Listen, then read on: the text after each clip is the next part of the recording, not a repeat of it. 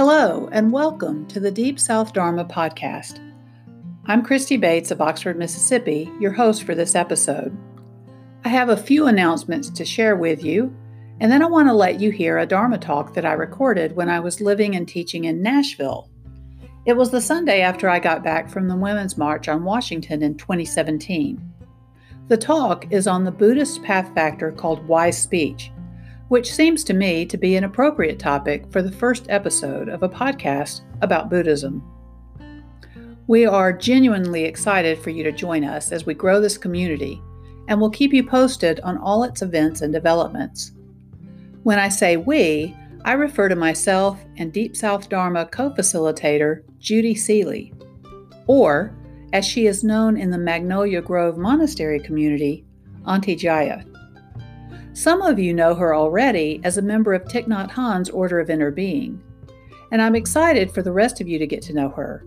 She'll show up here in future podcasts where we plan to upload some talks, some meditations, as well as conversations between ourselves about being Southern women in Buddhism. And of course, talks with others too. If you have a topic you'd like to hear us discuss, or if you just want to leave a comment or question, leave us a voice message at anchor.fm slash deepsouthdharma. Please know that we may use your message on a future podcast episode.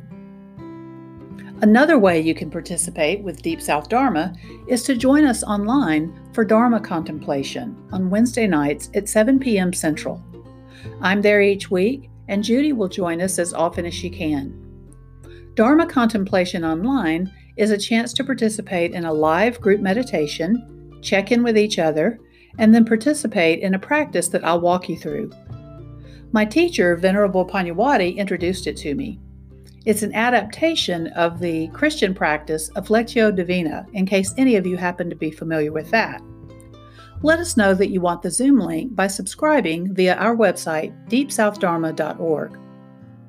The last announcement, before I let you delve into wise speech, is that December 5th through 8th of this year, I will be co facilitating a retreat at Heartwood Refuge in Hendersonville, North Carolina. I've enjoyed leading several residential retreats and countless daytime retreats through the years, but this one is special to me. The topic has to do with creativity as practice, and my co facilitator is my daughter Erin Rae, whom some of you may already know and love if you happen to be fans of Americana music. Erin is, in fact, a nominee for the 2019 Americana Music Association's Emerging Artist of the Year. She has taught on this topic with me before in a daytime retreat, and I'm very glad that we'll have a long weekend to get into it.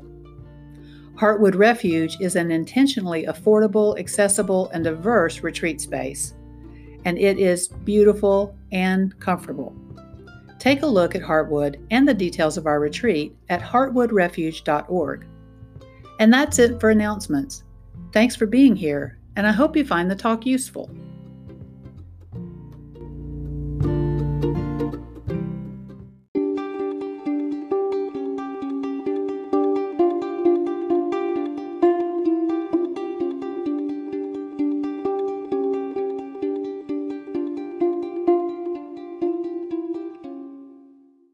I'm supposed to be recording these for her and sometimes I get self conscious about it and quit for a while. But so here's me getting over my selfishness and self consciousness for you, Annie, um, so I can email these to her.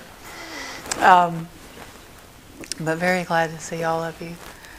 Um, so, what's on my mind uh, to talk about this evening is um, are a couple of intersecting uh, branches of the Eightfold Path uh, wise speech and wise action. Um, and I think I want to talk a little bit about um, both sort of the um, sort of the dark side of that first, I think, um, which is that there is a tendency um, when we talk about uh, wise speech. Um, I'll just describe this. Uh, the Buddha's words on this um, are quite brief um, on these two. He says, And what monks is right speech? Abstinence from false speech, abstinence from malicious speech, abstinence from harsh speech, from idle chatter. This is called right speech or wise speech. And what, monks, is right action? Abstinence from destruction of life, from taking what is not given, from sexual misconduct. This is called wise action. And so when, um,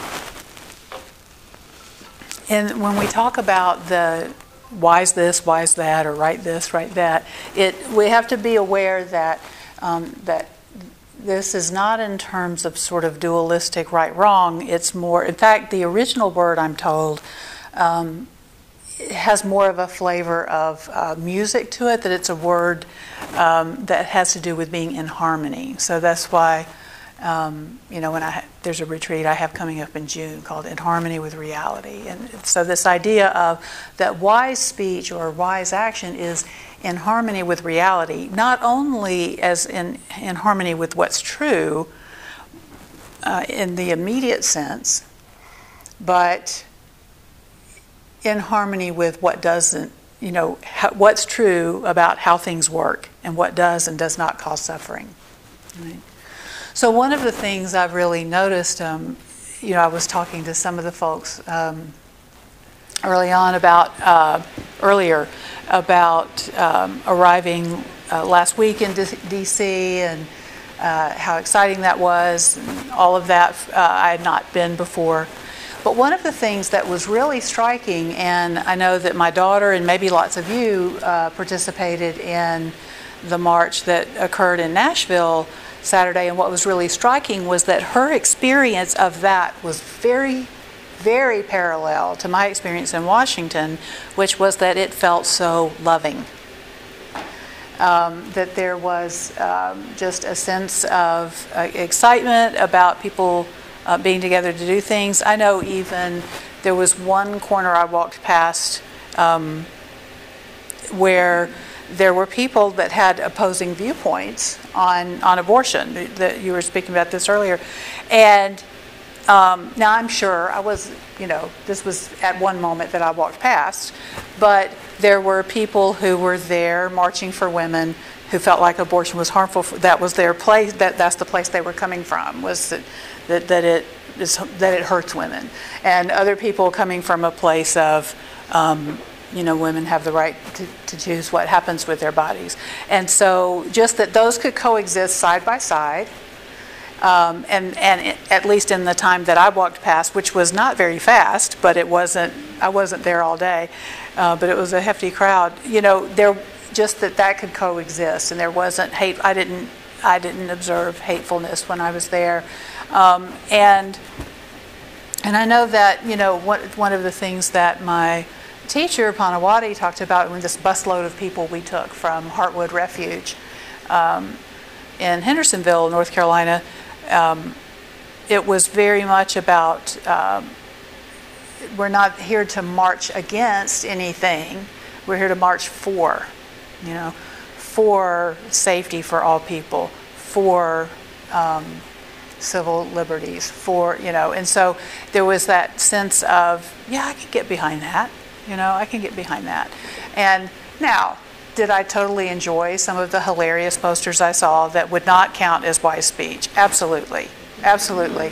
Um, but um, there was there was a lot of you know. But even I have to say, even in, in that setting, even that was real lighthearted, um, and and um, just what was more than anything, just the joy of people realizing that really not that much is was asked of us that day to except just be willing to show up. And that just in so many people individually sort of following that inner voice to show up that it just had this amazing um, you know impact. Um, even if only on the state of mind of millions and millions of people that needed to see that we are not alone um, in our in our uh, good wishes for all people. And so that was really really valuable. But one of the things that I've noted um, is that there can be, you know, one aspect of of when, when the Buddha talks about idle chatter, he's referring to a couple of things. One is gossip, and one is uh, what my what my teacher refers to as animal talk, right?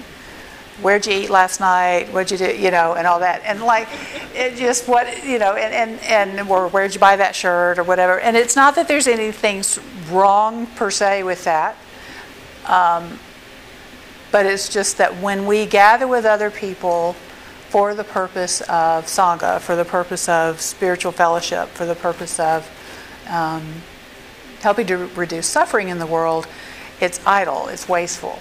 That's you know, and and and there's a real temptation for all of myself included, for all of us to get into gossip and uh, hateful comments about people we don't know, but we feel sort of allowed to make comments about them, um, you know, because of the way they show up on television or because they become familiar to us. It becomes um, it becomes sort of a false sense of intimacy with others. To um, I mean, which is always true of gossip, right? Even even to some degree, positive gossip. You know, if you and I are having dinner and we spend most of that dinner talking about how wonderful somebody else is, there's this aspect of avoiding the relationship that's happening with us right now.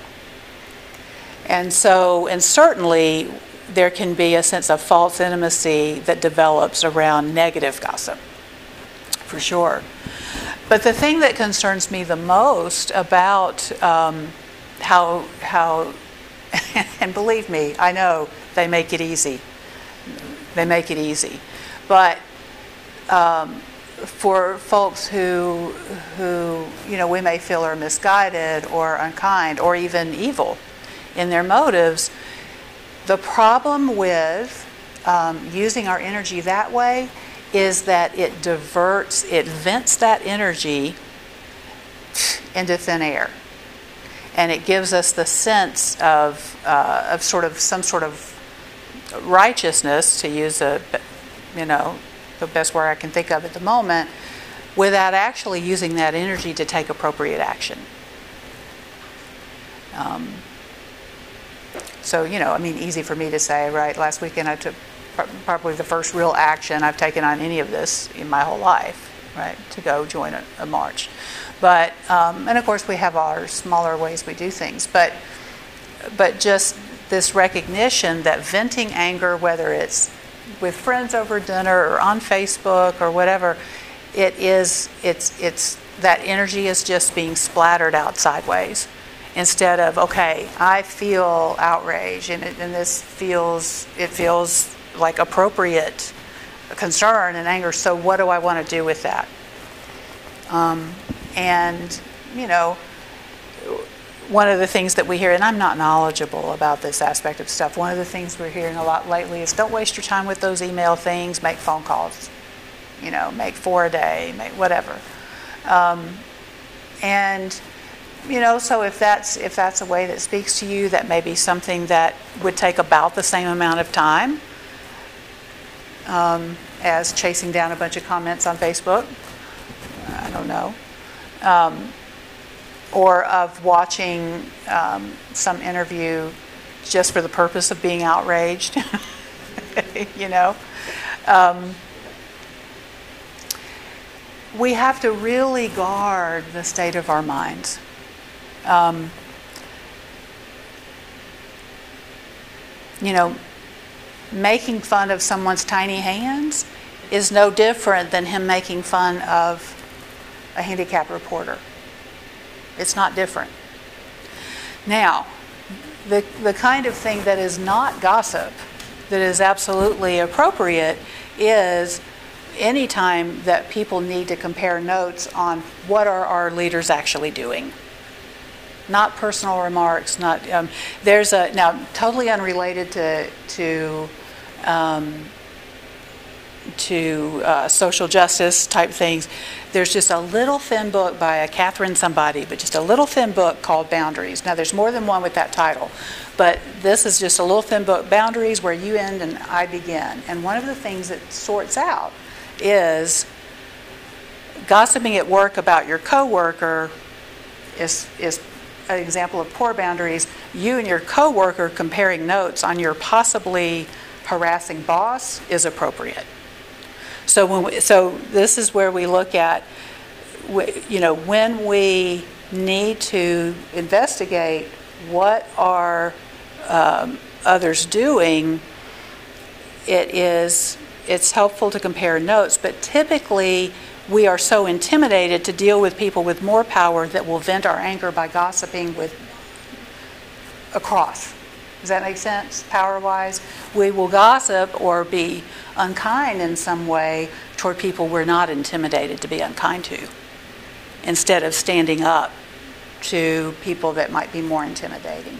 You know, I have to say, I think one of the things that had everyone so elated I know for myself and a few other people I talked to anyway, was was the fact that there was no harm.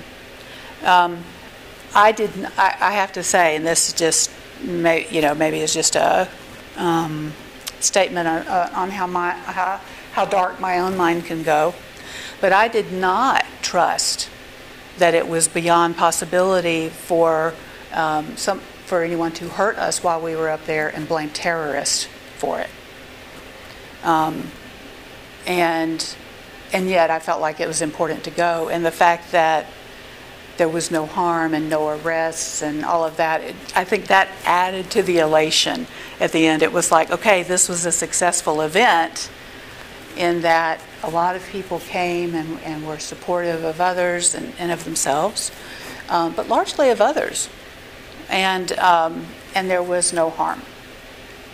Um, so that that felt really huge and um, I think encouraging. But the you know one of the things that uh, one of my teachers Pannadipa talks about a lot is that for that year for years he said he spent 40 before he was a Taoist priest before he became a Theravadan monk you know he spent 40 years um, in the security business. And he said the problem is it doesn't work. You know, violence on any level doesn't work. Um, and so, just there are a couple of things just to share that um, that the Buddha had to say. Um, and some of these we've heard, maybe a lot, and then maybe some of these we haven't. But one is uh, maybe the more common, says, Hatred does not cease by hatred, but only by love. This is the eternal law. Right. It has been really striking to me some of the continued calls to action in this whole social justice movement lately. More than one place I've seen people say, sort of like, speak from a place of this is about love. We have, and um, that's been really um, inspiring to me. This other, speak or act with an impure mind and trouble will follow you. In fact, the rest of that quote is trouble will follow you the way, you know, the cart follows the ox kind of thing. It just comes right along. Now, impure in, in, the West, we sort of we have kind of this moralistic um, thing about what impure means. Usually, in our minds, it usually has something to do with sex, or you know. But in in Buddhism, when when we read these translations and they're talking about impurities in the mind, they're talking about greed, hatred, delusion. Um, the root of all of those being ignorance. So when we're talking about purifying the mind, it is purifying the mind of ignorance. And ignorance is not a lack of knowledge. Ignorance is, ignorance, Bhikkhu Bodhi talks about how ignorance actually can be like this force in the mind or in the collective consciousness that can take a great many facts and sort of twist them um, to, to serve greed or hatred or delusion. One might say alternative facts. But, you know, just ignorance is not not knowing. Ignorance is ignoring. Ignoring some aspect of what's real or ignoring some aspect of the truth.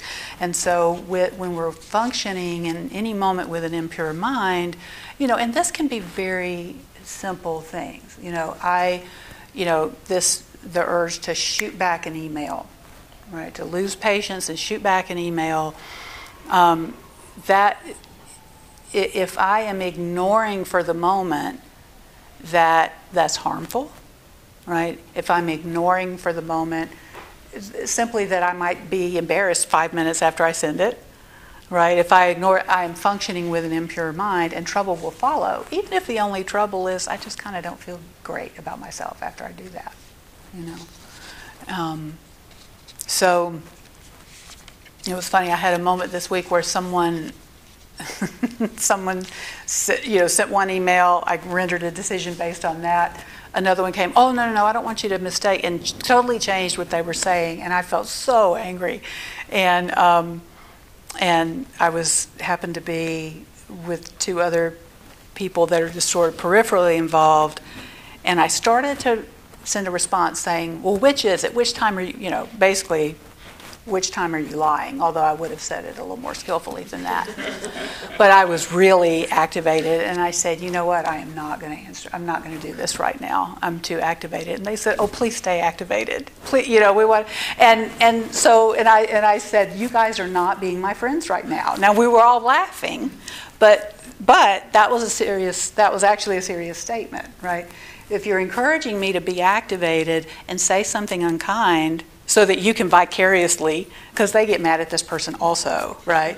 For for the dishonesty that occurs. So it's like they want somebody else to do that dirty work, right?